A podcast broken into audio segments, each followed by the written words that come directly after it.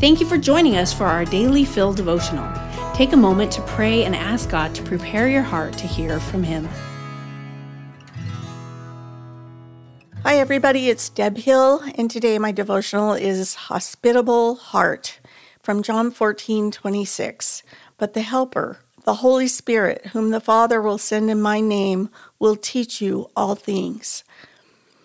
The extra bedroom in my house seems to attract things with no particular place to live. When it is time for a guest, I scramble to put all the stuff in a permanent place. Do you ever do that?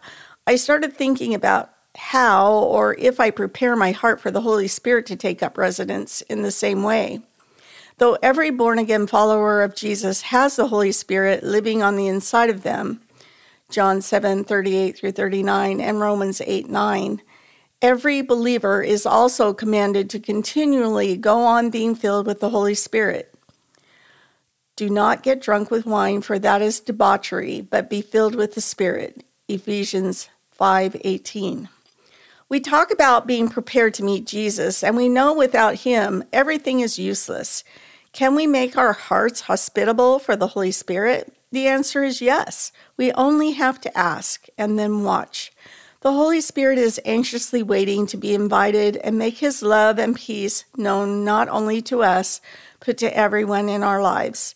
We need his help to use the spiritual gifts we've been given, to pray for others, to be nudged in the right direction, to accomplish God's plan for our life, to make us aware of sin that needs repentance, and the power to forgive others who sin against us, just to name a few.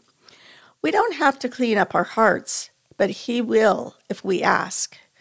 We can prepare by intentional interaction with God, study of Scripture, confessing our sins, and listening to that still small voice of the Holy Spirit. Did you know you can grieve the Holy Spirit? Ephesians 4:30 says, "And do not grieve the Holy Spirit of God, by whom you were sealed for the day of redemption, and do not bring sorrow to God's Holy Spirit by the way you live." Remember, he has identified you as his own, guaranteeing that you will be saved on the day of redemption. Experiencing the power of the Holy Spirit in your life is like putting a turbo engine in an old VW bug Suddenly, that car can do things it couldn't do before quickly. The Holy Spirit can help overcome your fears, comfort your anxiety, and help you take risks and leaps of faith that can only be explained by His power and love. Let's pray Psalm 51 10 through 12. Create in me a clean heart, O God, and renew a right spirit within me. Cast me not away from your presence and take not your Holy Spirit from me. Restore to me the joy of your salvation, and uphold me with a willing spirit. Amen.